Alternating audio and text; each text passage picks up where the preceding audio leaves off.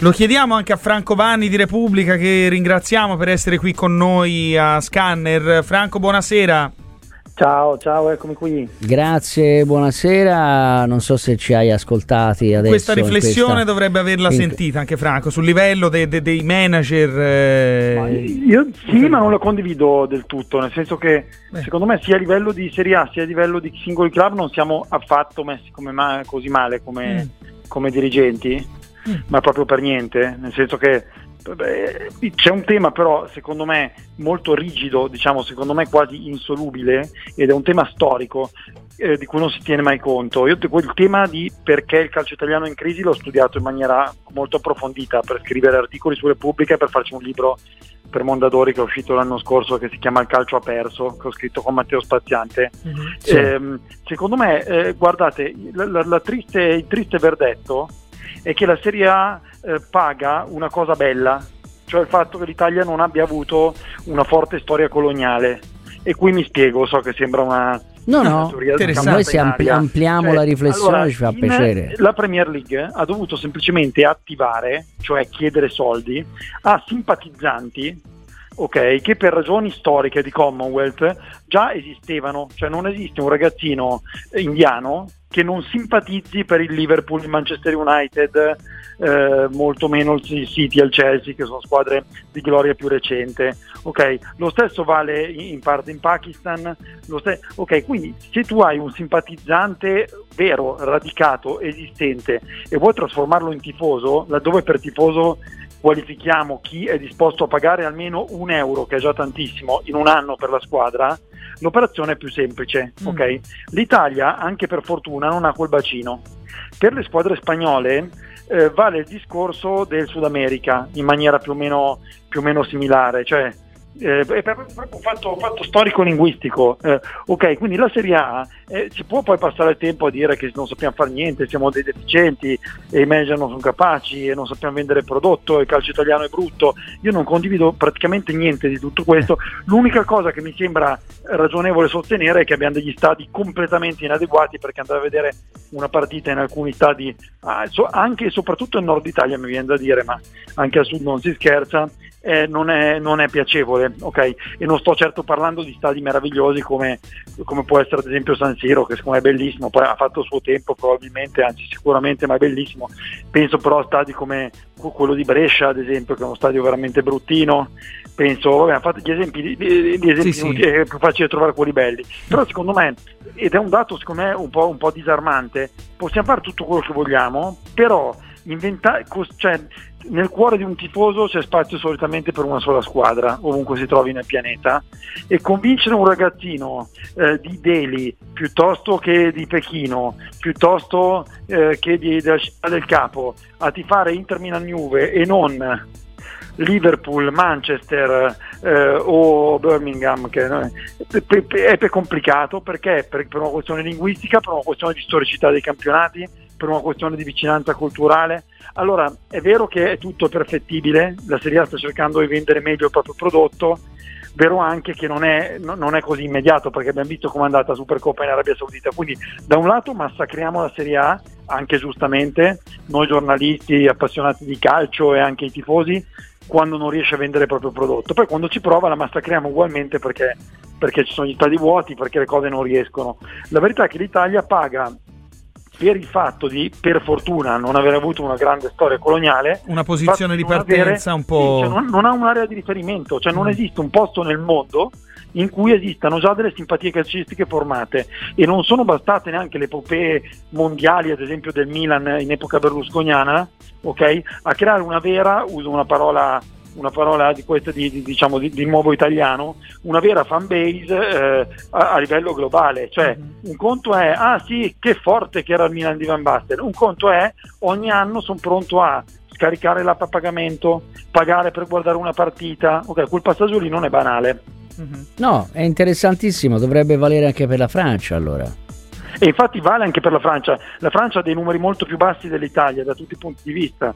Vai a vedere, a parte che la Francia eh, discorso storico importante a tanti sport. Cioè sì. la Francia ha un rugby strutturatissimo, una pallamano strutturatissima in moltissime aree. Mm. Okay? Ha un campionato che non è paragonabile al nostro. La Francia, diciamo, nei prodotti, di, negli stock sportivi d'esportazione, il calcio è relativamente recente. Cioè lì la Francia ha avuto grandi campioni, ma il campionato francese come prodotto da esportare è un'invenzione recente e per lo più eterodiretta, nel senso che passa attraverso gli Emirati Arabi. Ma potrebbe okay. godere come diciamo, se decidessero di puntare sul, sul, calcio, potrebbe godere per gli stessi motivi che hai detto e dei, dei, benefici, di, dei benefici di cui godono gli, gli inglesi. Pensiamo alla, alla, dimensione come star globale di Mbappé. Anche mm. se esistesse un calciatore italiano forte come Mbappé, difficilmente sarebbe altrettanto vendibile da un punto di vista del marketing in uno sport ultra pop come il calcio.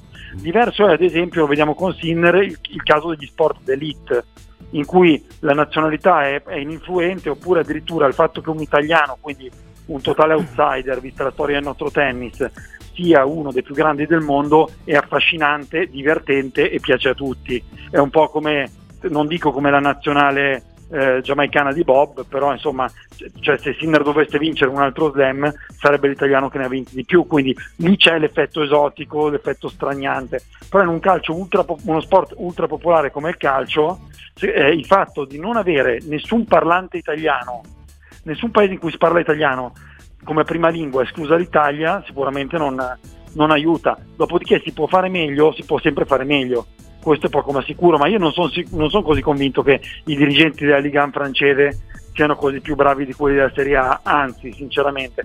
Certo, la Premier League è un'altra categoria dal punto di vista economico, eh, per, per, tante ragioni, hanno risolto violenza negli stadi, hanno gli stadi per famiglie, hanno stadi nuovi e meravigliosi, sono molto bravi a vendere contratti e va bene, però secondo me anche se a tendere gestendosi maggiore efficien- con maggiore efficienza la Serie A può avvicinarsi alla Premier League, arrivare a pareggiare la performance della Premier League sinceramente è un'utopia secondo me. Allora io sincer- no, eh?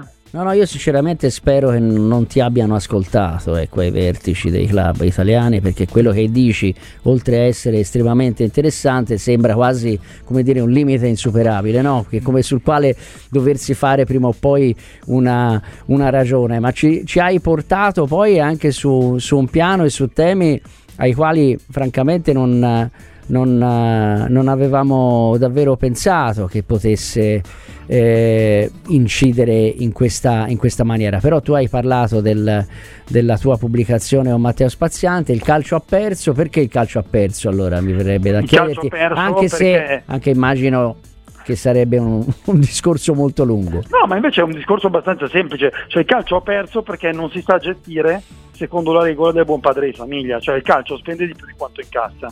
Mm, perché è molto semplice, perché? Perché il calcio è globalizzato.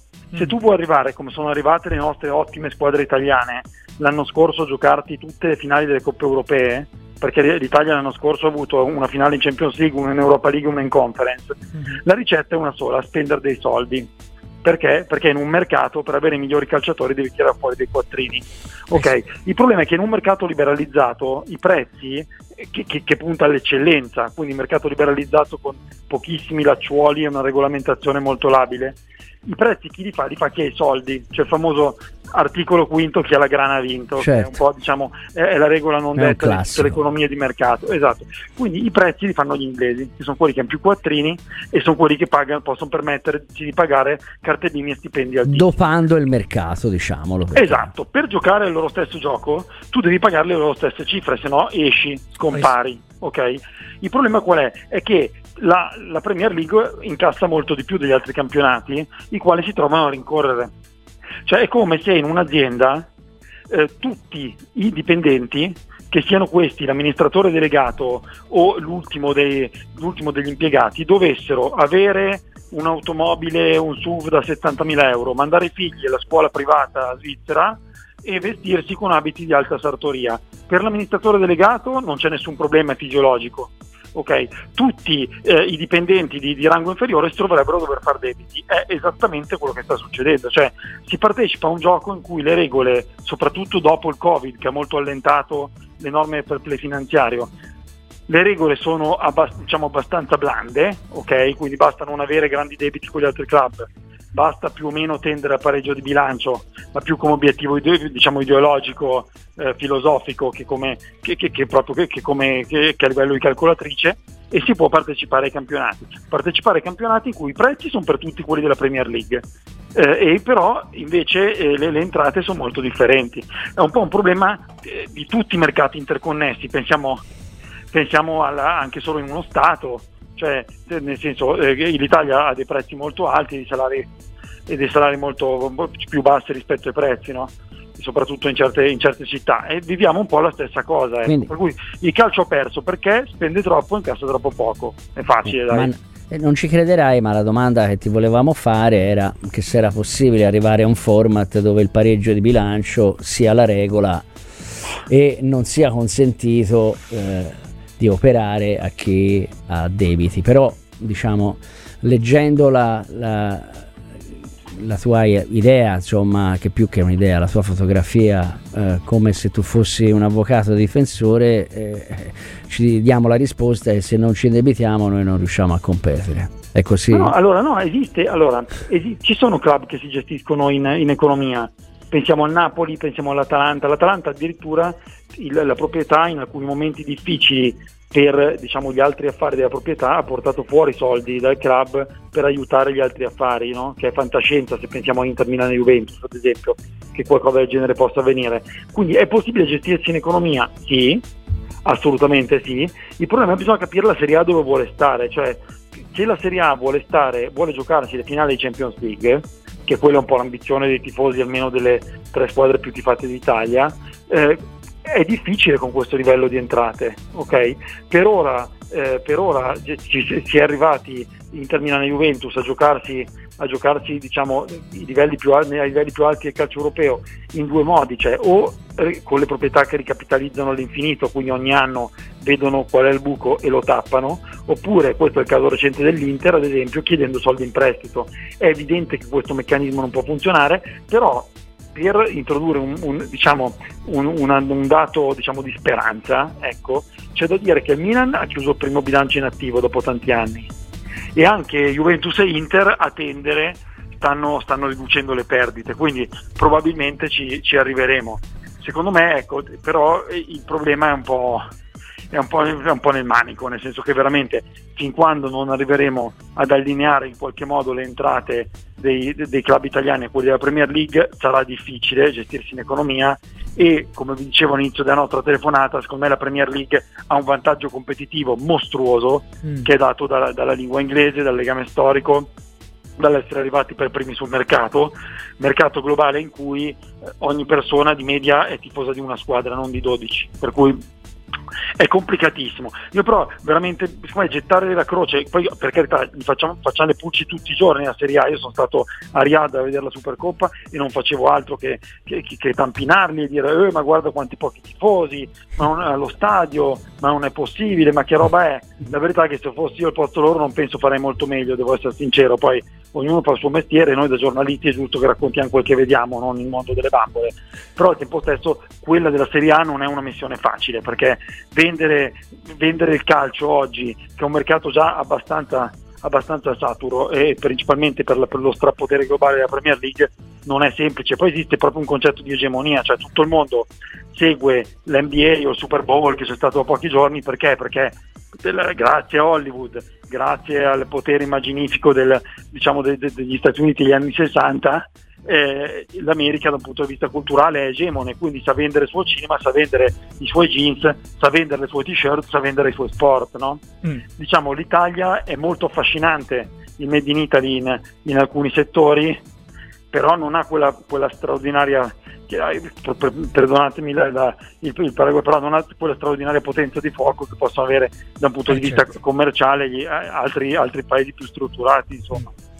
Assolutamente. Franco Vanni di Repubblica, grazie mille davvero per essere stato con noi. Buon lavoro. Grazie, grazie Franco, mi piacerebbe poi affrontare il discorso sul Made in Italy perché la domanda sarebbe quale Made in Italy perché sì. abbiamo venduto tutto. Però noi invece abbiamo due minuti no, di programma e quindi... L'alimentare che è irriducibile e nessuna, e nessuna, intelligenza artificiale potrà sostituire il panino con la mozzarella, per ora, la ribollita, la pizza margherita, il risotto alla milanese. Sì, sì, Va bene. Abbiamo, abbiamo già circoscritto l'ambito. Grazie Franco ancora. Vanni, grazie davvero.